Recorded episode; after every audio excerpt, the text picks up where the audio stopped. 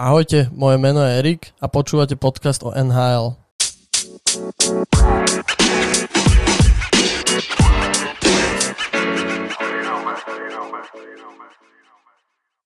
Takže dnes si sadne na horúcu stoličku uh, ďalší nádejný hokejista, momentálne tréner HK Ružinov 99, uh, Dominik Javorek.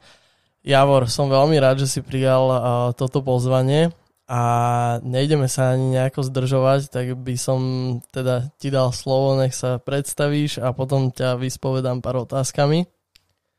Takže čaute všetci, zdravím vás, všetkých poslucháčov do main podcastu. Ďakujem za pozvanie chalanom z tohto super podcastu a som zvedavý, že aké otázky si pre mňa jeho pripravil a dúfam, že to nebude až taká tá ohnivá, ohnivé kreslo. Hej. No nie, nie, ohnivé kreslo, nemusíš sa bať určite, bude to v pohode. A naposledy teda môj host bol e, môj brat, s ktorým si ty odohral zo pár ročníkov a zaujíma ma to, lebo pamätám si niečo z tých čias, ale koľko vlastne vy ste hrávali spolu rokov, alebo jak to bolo? To bol dorast juniorka? Tuším. Vieš čo, s Patresom sme sa nejak prvýkrát stretli spolu v jednom manšafte, keď uh, v podstate to čo bolo? U, u 15, ak sa nemýlim, reprezentácia, také tie regionálne výbery. Čiže tam som hral v podstate s som prvýkrát nejak, nejak vo formácii alebo, alebo v jednom týme. Dovtedy sme sa stretávali iba, iba na tej tímovej úrovni, akože Slovan proti Ružinovu, hej, v nejakých tých kategóriách 6, 7, 8, 9 a tak ďalej. No a na klubovej úrovni sme sa potom stretli v Slovane v podstate v doraste.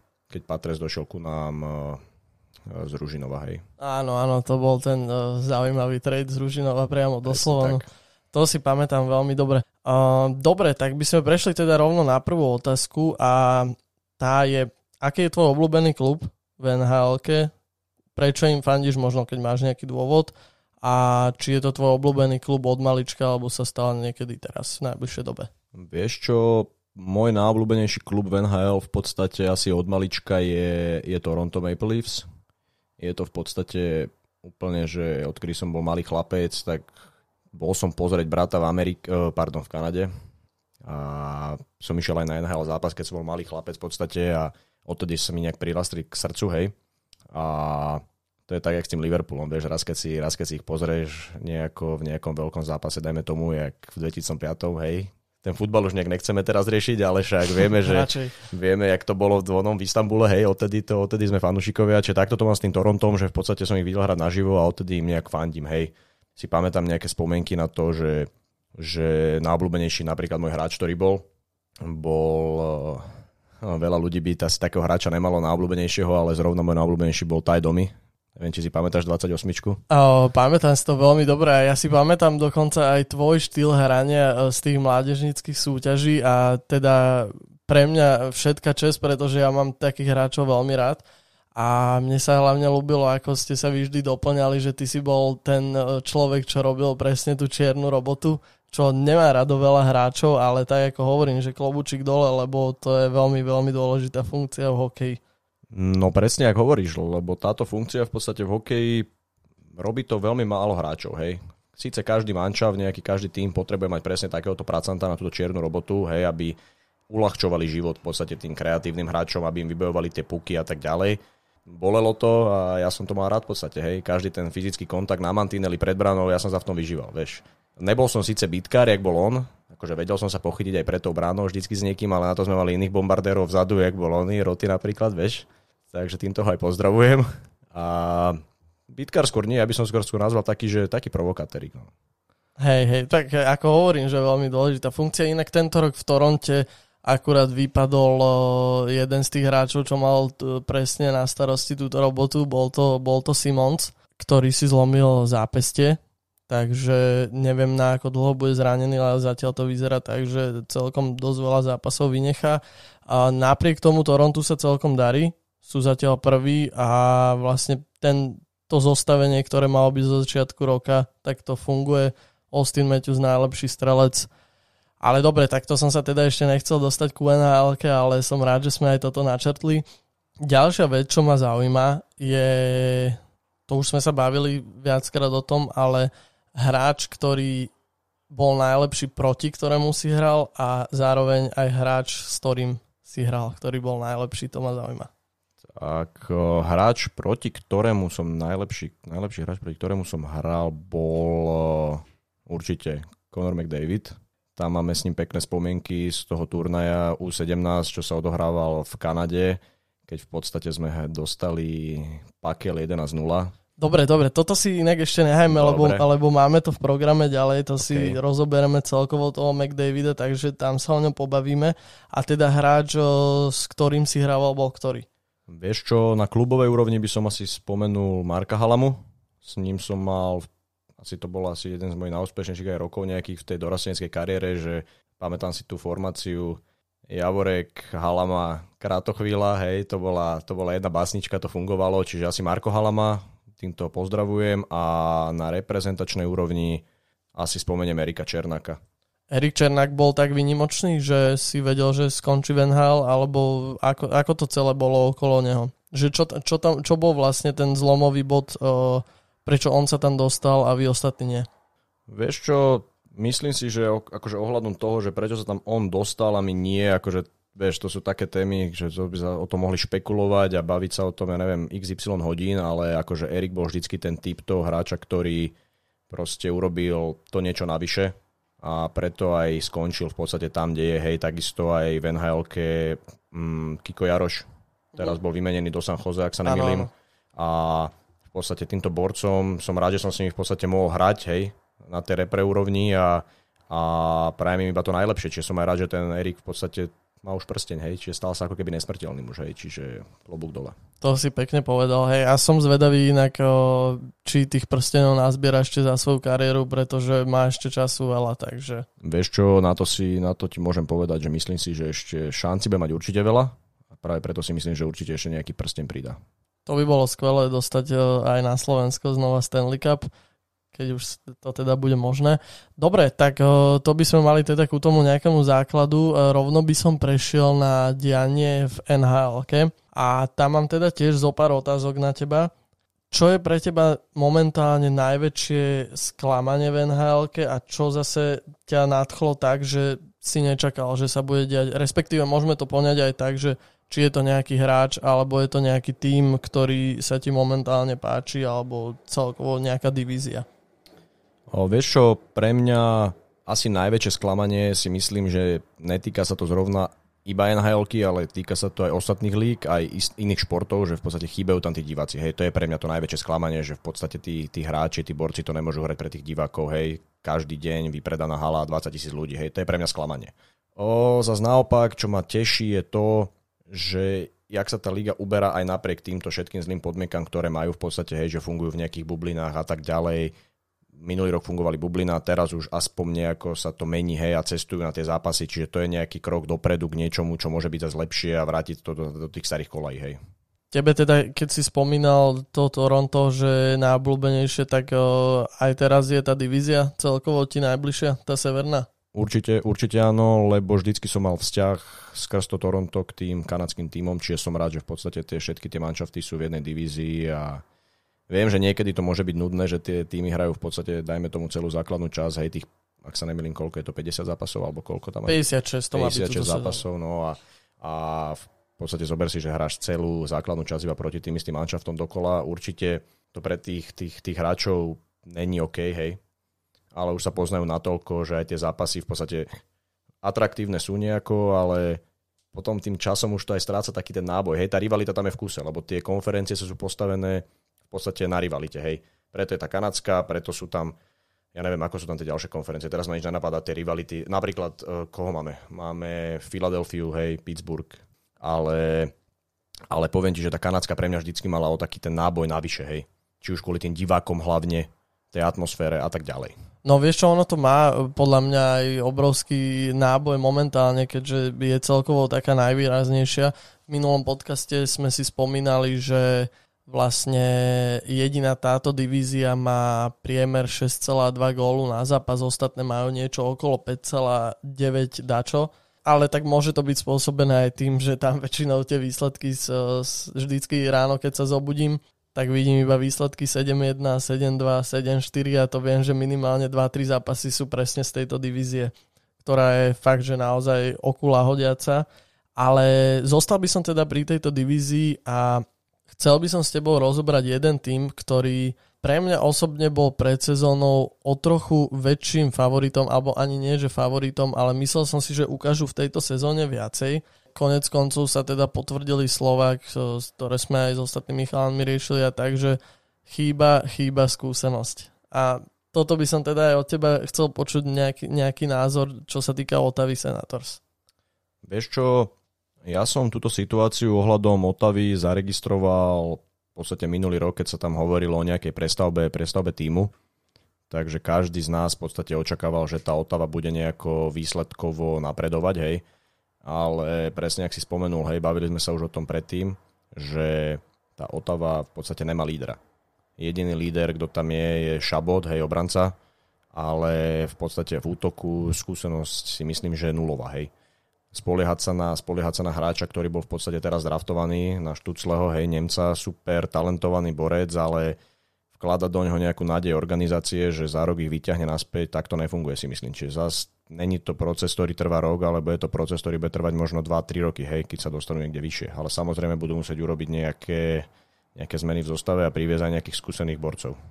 Myslíš si, že, že toto zoskupenie celé, ako je, čo sa týka Štucleho a Kečaka, že môže fungovať o pár rokov, lebo ja som videl veľa videí, čo sa týka ich dvoch, že akože oni sa tou hrou bavia, že fakt, že bavia, aj keď Kečak je dosť tvrdý chalanisko, čo mi Štucel príde taký viacej hokejovejší. Aj tie reakcie medzi nimi, že Kečak sa pobije a Štucel tam proste krúži okolo, okolo mantinelu a smejú sa na tom, že fakt akože sa tou hrou zabávajú, len to, že sa zabávajú oni tou hrou, tak uh, to nemusí znamenať to, že celé to vedenie sa pozera na tú katastrofu a proste keď sa ti tam hráči smejú, vieš, že, že ako to, ty mi povedz názor ako tréner, že čo by si si vlastne, čo, čo by si od tohto očakával, že vieš, že dajme tomu niekoľko rokov dopredu, že môže to fungovať ale momentálne je to nastavené takto a že ako to, ako myslíš, že berú aj ten tlak, tí tréneri a celé to vedenie, že ako to funguje?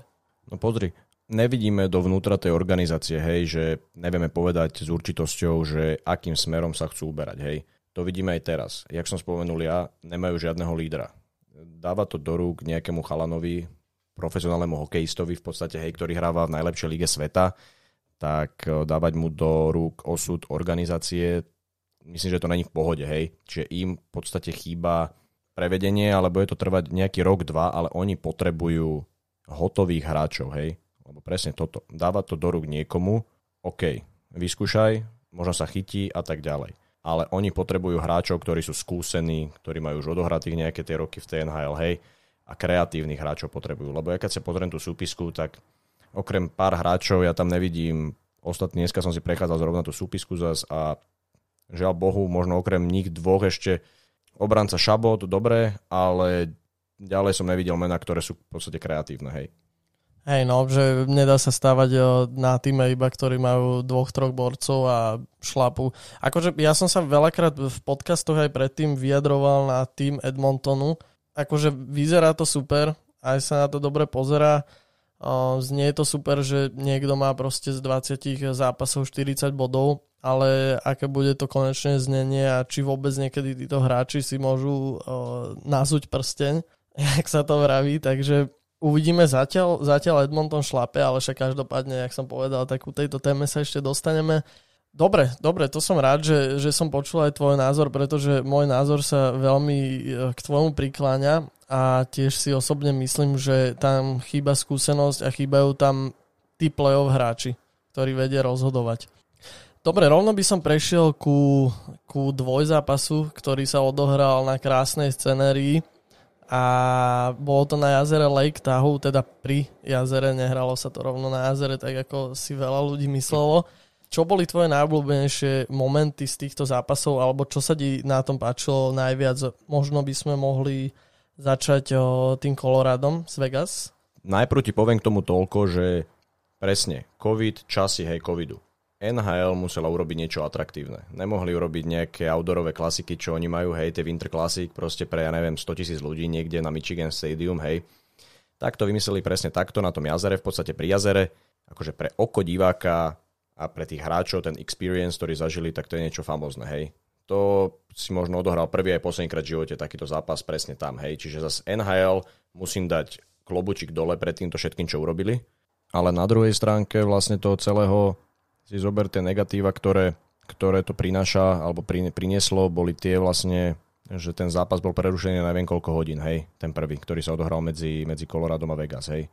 Čiže urobiť takýto outdoorový game v podstate pre oko diváka super, ale aj pre tých organizátorov, aj pre tých hráčov v podstate není, byť, není príjemné odohrať jeden zápas, koľko to trvalo hodín, vieš to kopy. No vieš čo, ja ti poviem pravdu, že ja som uh, sa tešil na tento zápas, dokonca sme si to pozreli aj s menšou partiou, keďže sú momentálne také obmedzenia, aké sú. A začali sme to pozerať o 9 cca od 3 štvrte na 10, keď skončila prvá tretina, tak o, sme sa potom unášali iným smerom ako hokejom. A keď sme išli domov, tak to už bolo možno 2 hodiny, pol tretej a stále ten zápas ešte sa nedohrával, takže myslím si, že to bolo okolo nejakej 5. pol 6. že sa začala hrať druhá tretina, takže chalani akože klobúk dolu, že tam 7 hodín museli vydržať a dohrať vlastne ten istý zápas, ktorý začneš hrať pred 7 hodinami. Ale ešte, ak by som sa mohol vrátiť k rýchlosti, v rýchlosti k tomu Kolorádu, tak uh, pre mňa je to tým proste, ktorý má potenciál do budúcna. Colorado, McKinnon, Rantanen, uh, koho tam ešte máme? Uh, oni hrávali teraz s Landeskogom, ale práve v tomto zápase Landeskoga posunul tréner do tretej liney ho vymenil. A akože nechápal som osobne tomu, lebo tá lajna celkom šlapala, ale tak hovorím, že tam môže byť XY veci, kvôli ktorým sa to stalo.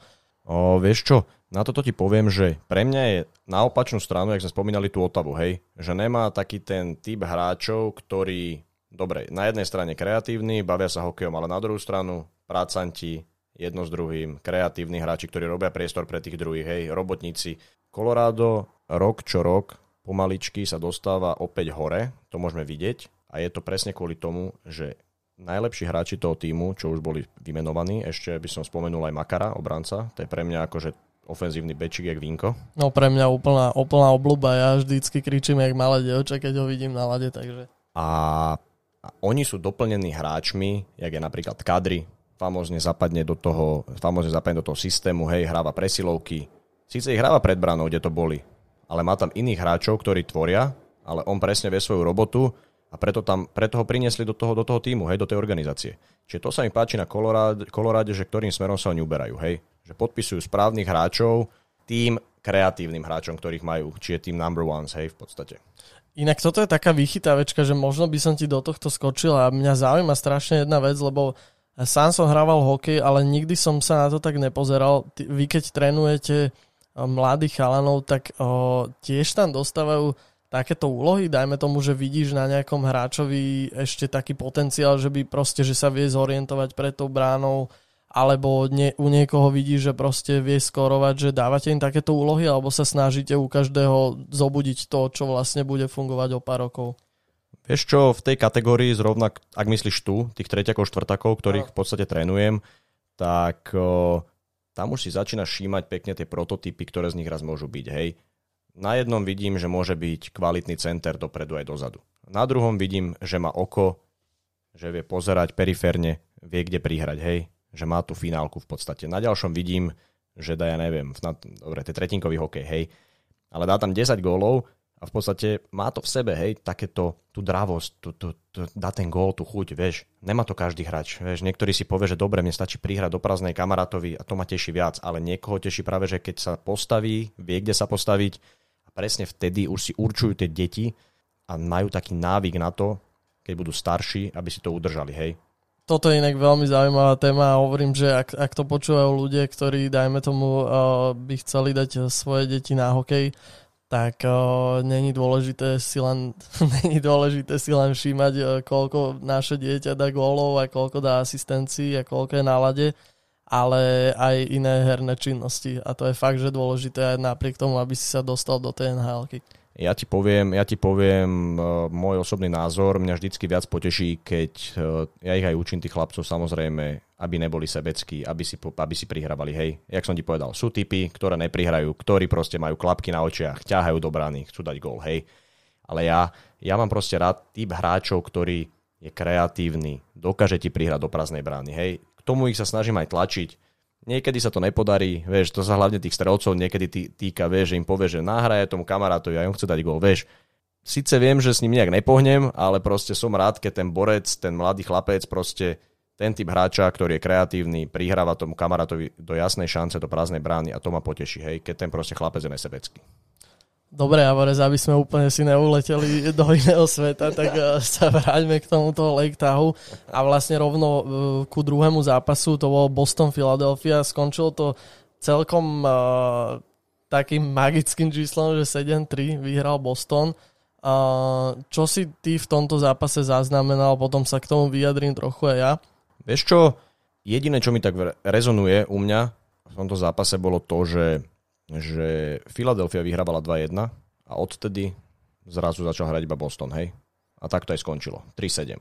Potom ďalšia vec, samozrejme pastov hetrik, hej, pastové rúžové okuliare a tak ďalej a tak ďalej. Hej, to už sú potom také, one, také vychytávočky. Akože z týchto dvoch zápasov bolo veľmi, veľmi veľa vtipných eh, videí a jedno z nich bolo aj Pasta, hej, kedy sa vyjadril, že médiá ho vyťahli zo šatne a on, oni pritom počúvali Barbie Girl v šatni, tak sa stiažoval, že boh vie, čo sa bude diať v šatni potom. Vieš, čo najviac ma dostalo pastové okuliare rúžové, ale čo ma úplne chytilo, bolo v podstate tie outfity, ktoré zvolili hráči Bostonu, jak prišli na zápas. Neviem, či si to postrehol. Hej. Postrehol dokonca Halak mal celý zápas na sebe parochňu, aby to vyzeralo tak zo staršej doby vpredu biznis, vzadu party.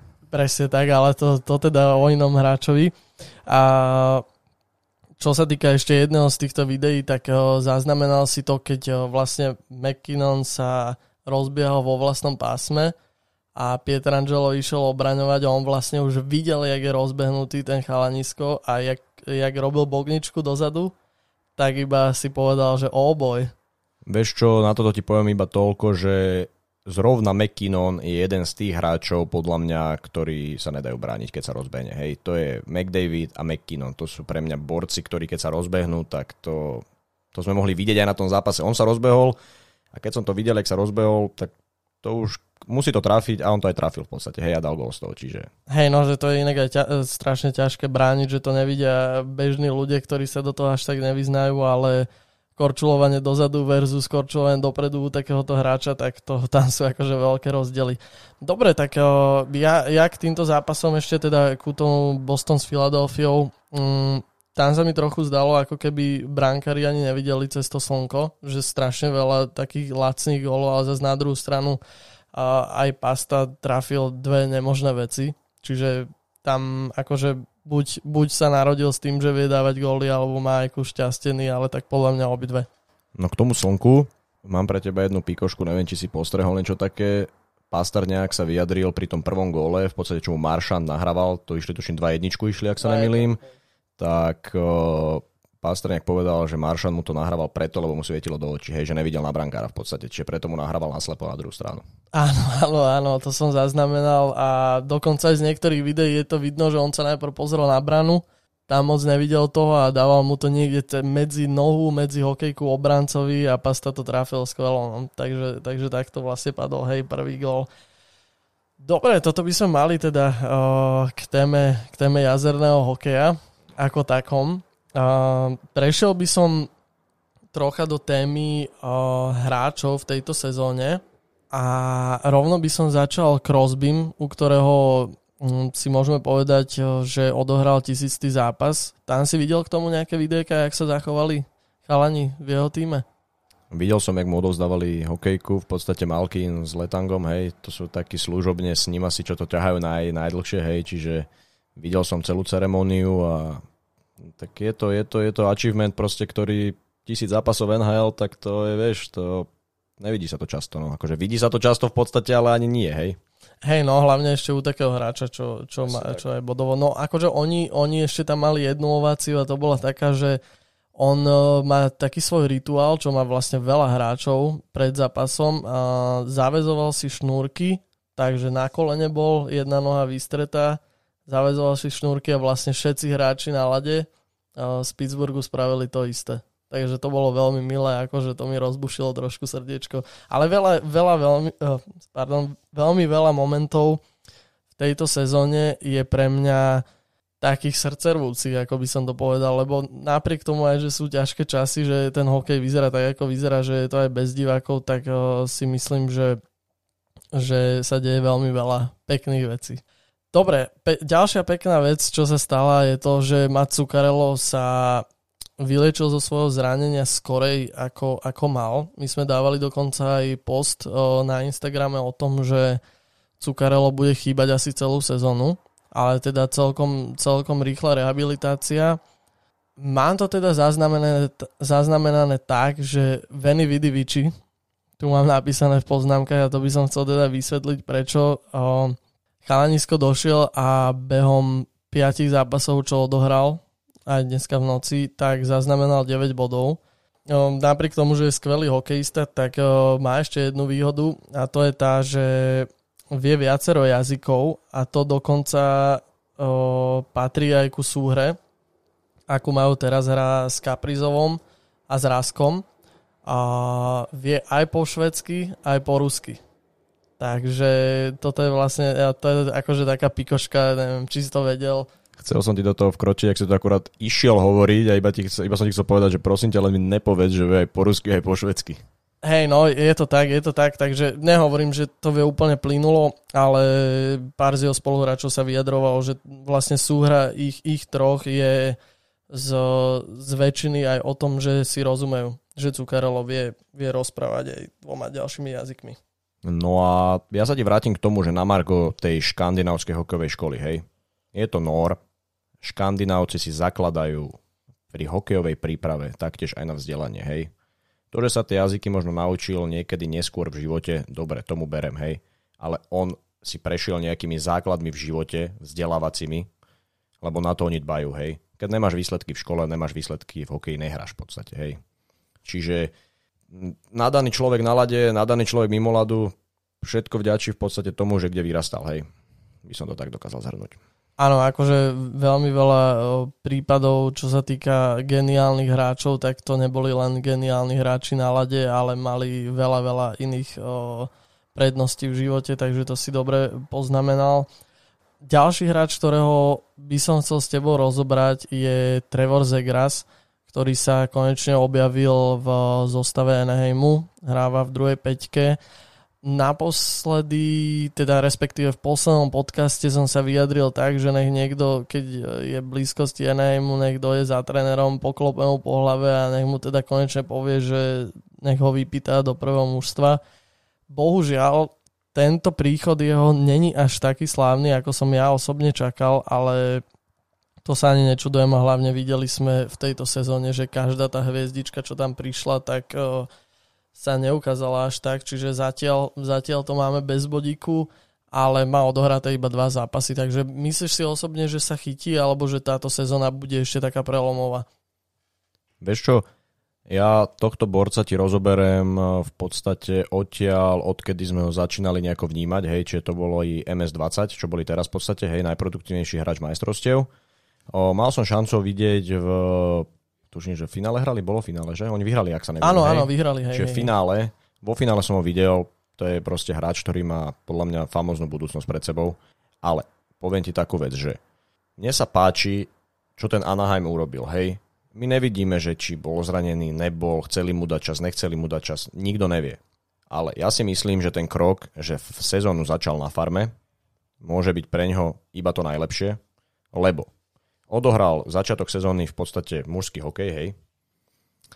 A tá šanca, vedel, on vedel, že tá šanca príde, tá šanca aj prišla, síce hovorí, že dva zápasy 0 plus 0, OK, ale to dojde, hej, chytí sa, dá jeden gól a už to pôjde, tak jak na tom šampionáte, hej. A veľmi sa teším na to, lebo téma mojej diplomovky je odsledovať MS 20 ročných, čiže veľmi sa teším, keď budem sledovať práve Ameriku a budem si ho môcť pozrieť, že jak tam hviezdil, hej. Ale na margo toho tých iných hviezdičiek, čo si hovoril. Presne sa mi páči tento proces Anaheimu, Nevidíme dôvod, prečo, jak som povedal, ale Lafrenier, hodená ryba proste do bazéna niekde do vody, že plávaj, hej. Jak, jak koľko má bodov teraz, vieš? No máličko, na to, že bol jednotka draftu, tak veľmi málo. Na to, že, na to, že urobili, ja neviem, 115 bodov v, čo hral, QMHL? Uh-huh. QMHL urobil 115 bodov, vieš, a ja som od ňo čakal, že bude mať, ja neviem, 80 bodov možno, hej, túto sezónu. Dobre. Vidíme, jak sa to, jak, čo sa deje s týmito mladými, mladými chalanmi, ktorí dojdú tej nhl za posledné roky, tie jednička, dvojka, trojka draftu, že, že veľa z nich sa tú prvú sezónu nejak nepresadí, hej. Napríklad Kako, hej minulú sezónu otrasné bodovo, túto sezónu tiež sa nechytil napríklad, hej. Ja napríklad tam čakám, že túto sezónu možno on vyhorí a vráti sa do Európy možno, hej. Ale nikto, neho, nikto nevie, že možno raz sa do tej nhl vráti, keď proste vyzreje jak hráč, hej, vyhrá sa zase niekde. No, dneska v noci inak hrajú a je, med, je na liste zranených Kapokako, takže zatiaľ neviem, čo sa mu presne stalo a dúfam, že nič vážneho. A toto máš pravdu, inak to ma celkom zaujíma, že či to vnímaš takisto ako ja, že myslíš, že tomu Zegrasovi chceli ako keby, no nechcem povedať, že tak umelo vytvoriť, ale že chceli mu vytvoriť takéto sebavedomie v tom mužskom hokeji, že najprv ho šupli na farmu, že tu sa ukáž a že tu, tu sa vyhraj, lebo často v hokeji je to o tom, že ty nemusíš hrávať za najlepší klub, ktorý je v danej lige, že tebe proste stačí hrať za nejaký slabší klub, kde, kde je menej chalanov, teda porovnávam to teda zo, zo slovenského hokeja, čo si pamätám, kde je teda menej chalanov a že sa vyhraš. Ako keby, že aj bránkári vždy boli podľa mňa o, lepší, na ktorých išlo 50 strel za zápas, ako keď na teba išlo 12 strel, lebo si mal proste obrancov a hotových útočníkov. Vieš čo, poviem ti k tomu, že ja si myslím, že krok, ktorý urobili Anaheim, bol dobrým krokom. Hej. Hovorím ti, nevidíme dôvod, čo za tým bolo, či to bolo zranenie, či to tak chceli, aby si trošku ťukol medzi profikmi najprv pár zápasov. Ak sa nemilím, naštudoval som si ho, mal tam aj nejaké body v tej ahl Mal dosť bodov, práve že tam svietil. Čiže keď bol toto zámer, pustiť ho najprv do ahl nech sa tam trošku kvázi vyhrá a potom si ho zobrať, keď už bude rozohratý, pôjde mu, bude, bude mať formu, tak to bol podľa mňa famózny krok od nich. Javor, ďakujem, že si tu, inak o, máš na to úplne iný pohľad a verím, že tento tvoj pohľad bol oveľa lepší ako môj, keďže si to konečne začínam uvedomať. Ja som ho chcel hneď vidieť v tej nhl ale hej, máš pravdu. Není to vždy len o tom, že proste prejdeš z toho junior, juniorského hokeja, to je podľa mňa najťažší prechod, aký môžeš mať. Vieš čo, na to ti ešte poviem, napríklad, neviem, či si pamätáš, asi určite si pamätáš, keď Matthews poslednú sezónu, v podstate čo mal odohrať v juniorke, tak sa vybral a išiel hrať do Curychu jak 18-ročný chalan. Uh, nepamätám, nepamätám, ale v kľude mi to povedz, lebo sa to ma zaujíma. Čiže Matthews mal mať poslednú sezónu, ak sa nemýlim, juniorsku pred draftom, ale nakoniec sa rozhodol, že nebude pokračovať, už neviem, v ktorej z tých súťaží, z tých chl že kde, nepamätám si presne, kde hral, klamal by som ťa. On sa vybral, že ide hrať do Švajčiarska medzi profikov, ale hral mužský hokej. A to bolo vidieť. On došiel za rok do nhl a tam od zápasu číslo 1 sa bavil hokejom a baví sa tým hokejom doteraz a bude sa tým baviť hokejom, ak, ja si myslím, sa s ním bude baviť do konca kariéry, hej? Určite, určite. Akože tak na ňom je vidno, že to bude chlapec, ktorý bude podľa mňa svietiť až, až do vtedy, kým neprestane hrať hokej, takže verím tomu, že určite toto bola jedna z vecí, ktorá ho tiež nakopla, rovno mohol ísť do tej mužskej súťaže vyhratý a naplno. Dobre, keď sme spolu komunikovali, tak si, si mi poslal jednu hlasovku, kde si sa vyjadril teda, že, že prebereme toho McDavida, že to bude Malinovečka. Prečo Malinovečka? A, vieš čo, tak začnem tou, tou, tou zabavnejšou časťou teda, hej, potom ho prebereme tak profesionálnejšie, hej. OK. A, pamätám si, u17, jak som už spomínal na začiatku, došli sme na turnaj do Kanady, kde bol súčasťou aj tvoj brat, ja som s ním hral aj v jednej peťke, ak sa nemilím vtedy. A zrazu povrávalo sa, že je tam nejaký borec, ktorý už v tom čase, ja neviem, bol rok mladší, my sme mali 16, on tam bol aj 15 ročný tým pádom, hej. No a on už 15 hral na výnimku v ohl alebo kde to hral a, a zrazu sme mali hrať proti Kanada U17 výber Ontario, hej, to nebol ani kanadský celoštátny výber. To, bolo, to bol turnaj, kde boli rozdelení proste kanadské manšafty, kde si robili v podstate Kanada, Ontario, Kanada, West, East a tak ďalej a tak ďalej si robili v podstate nábor ako keby do National Team v podstate pre U18, hej. No tak sme došli, spokojný, prvý zápas sme ešte odohrali dobre s niekým, došiel druhý zápas, došiel Konorko a prvú tretinu šupol, ja neviem, klamal by som ťa, či to bolo 3 body, 4 body, ja neviem, podľa dal aj hetrik, hej. Možno si zle pamätám, 3-4 body mal, ale určite prvú tretinu. No a potom sa pozrie, že deje McDavid a McDavid druhú tretinu už sedel ove, na tribude. Čiže tréner mu dal voľno, hej. Urobil si, čo mal prvú tretinu a nechcel ho zaťažovať. Urobil, čo mal. Prvá tretina 4-5-0, 3-4 body. Ďakujeme. Inak tento príbeh je perfektný, možno budem klamať deti a budem hovoriť, že som tam bola ja, lebo ho poznám, akože ho poznám úplne do bodky. Dobre, ale tak teda ku tejto sezóne momentálne prebiehajúcej je to najproduktívnejší hráč a takže s veľkým náskokom, akože Dreisaitl mu šliape na pety, ale to každopádne vieme, že sú spoluhráči, takže tam to nebude až taký problém, keď ho predbehne. Má odohratých 22 zápasov, má 40 bodov, 14 gólov, 26 asistencií, čo je podľa mňa akože mať skoro 2 body na zápas v NHL, keď tak povedz. Čo, čo sa dá ešte viac dosiahnuť? Prsteň. No a ten prsteň, akože ja im to strašne prajem, ale ty osobne si myslíš, že niekedy takéto zloženie môže, môže vyhrať Stanley Cup? Pri správnej konštelácii si myslím, že áno okolo týchto dvoch vlastne hľadajú v kuse posledné roky nejakú, nejakú, nejaké správne tú, tú skladačku, hej, robia. Pri McDavidovi a Dreisaitlovi v podstate hľadajú ostatných hráčov, ktorí im tam budú sedieť, hej. Ja im veľmi prajem, lebo pre mňa je McDavid už iba tým, že proste som proti nemu hral, hej, a už vtedy sme vedeli, že to bude proste pokrosbím najlepší hráč, hej, v tej dobe, že proste okamžite, ak nastúpi do ligy, môže mu konkurovať a v podstate mu aj konkuroval od začiatku, hej, by som dokázal tvrdiť. A pre mňa je to hráč proste, ktorý dokedy neskončí kariéru, tak myslím si, že každú sezónu bude mať 100 bodov, hej. A to je si myslím, akože solidné si myslím, hej.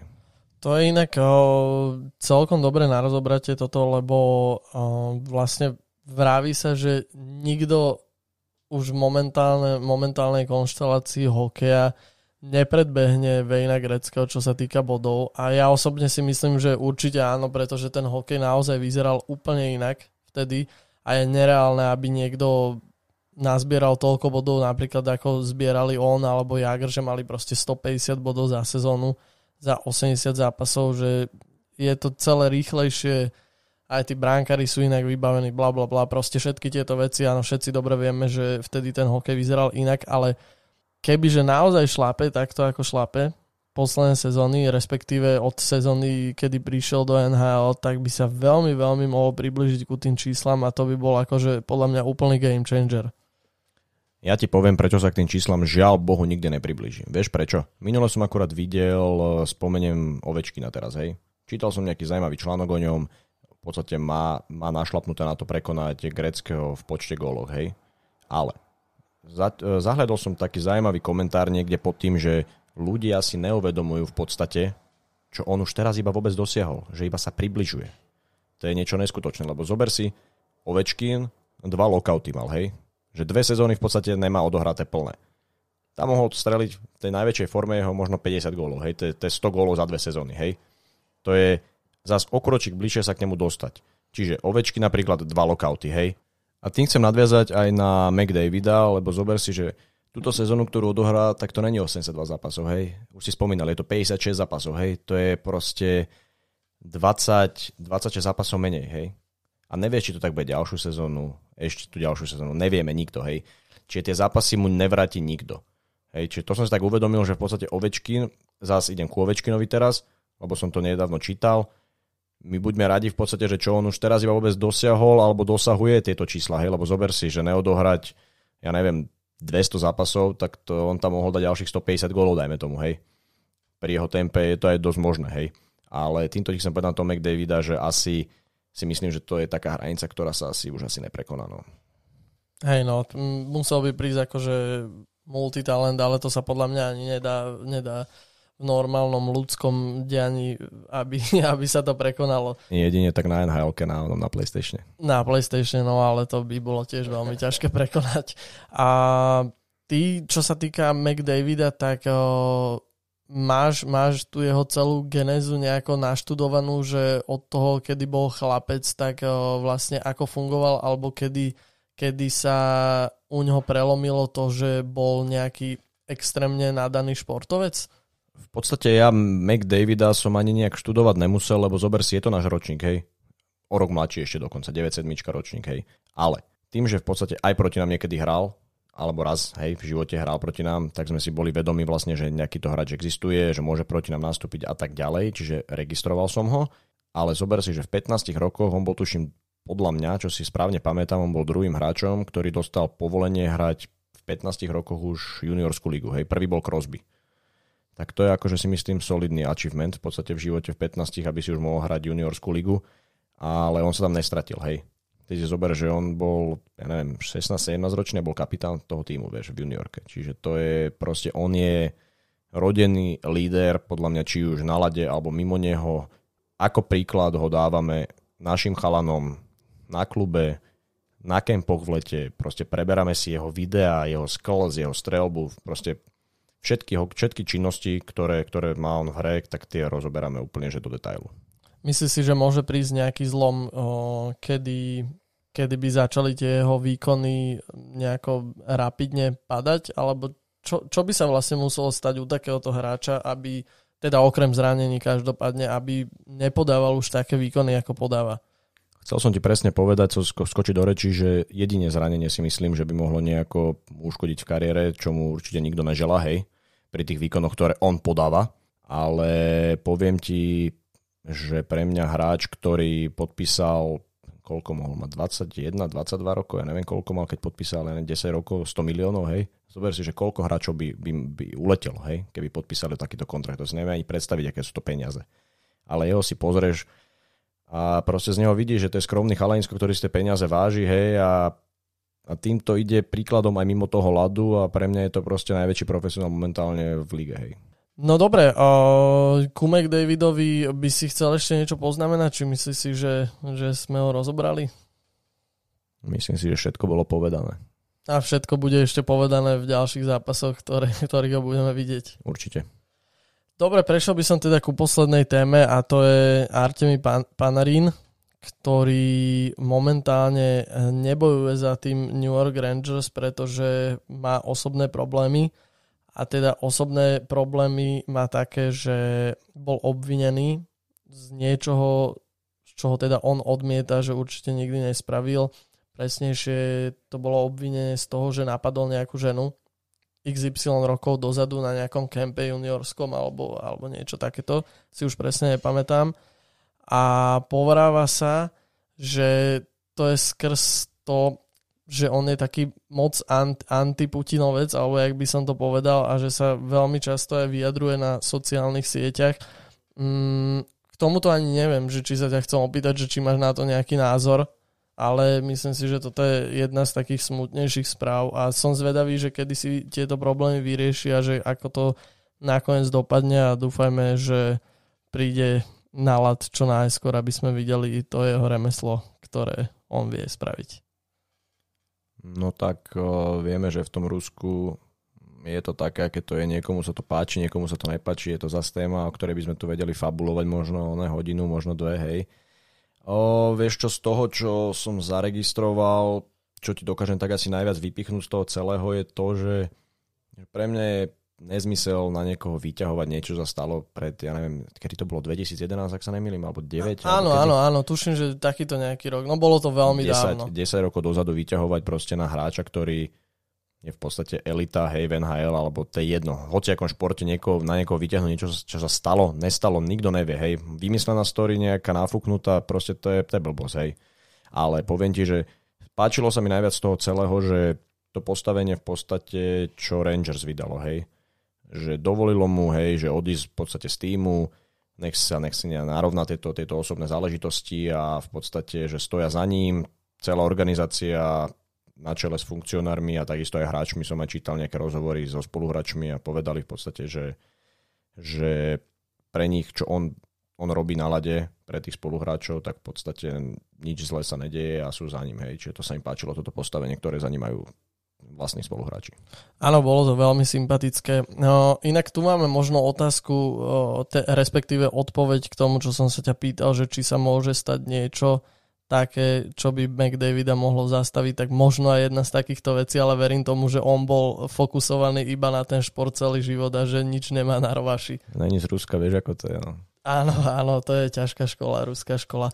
Dobre, Javor, ja ti veľmi pekne ďakujem, že si so mnou dneska zdieľal uh, mikrofón, respektíve dva mikrofóny a dúfam, že sa vidíme na najbližšom podcaste, lebo sa mi to ľúbilo a verím tomu, že aj diváci to ocenia. Ďakujem ti, Bráško, za pozvanie a veľmi rád, lebo proste a už keď začnem, tak sa nezastavím. Vieš, ako to je a musí byť aj ďalší diel, lebo Hovorím ti, aby som vedel aj hodinu ešte tu debatovať úplne v kľude. Vedel by som aj ja, ale nech to je trošku záživné pre ľudí. Nebojte sa, v ďalšom podcaste rozobereme zase znova ďalšie veci. Tak sa na vás tešíme teda a zároveň sa lúčime, majte sa. Čaute.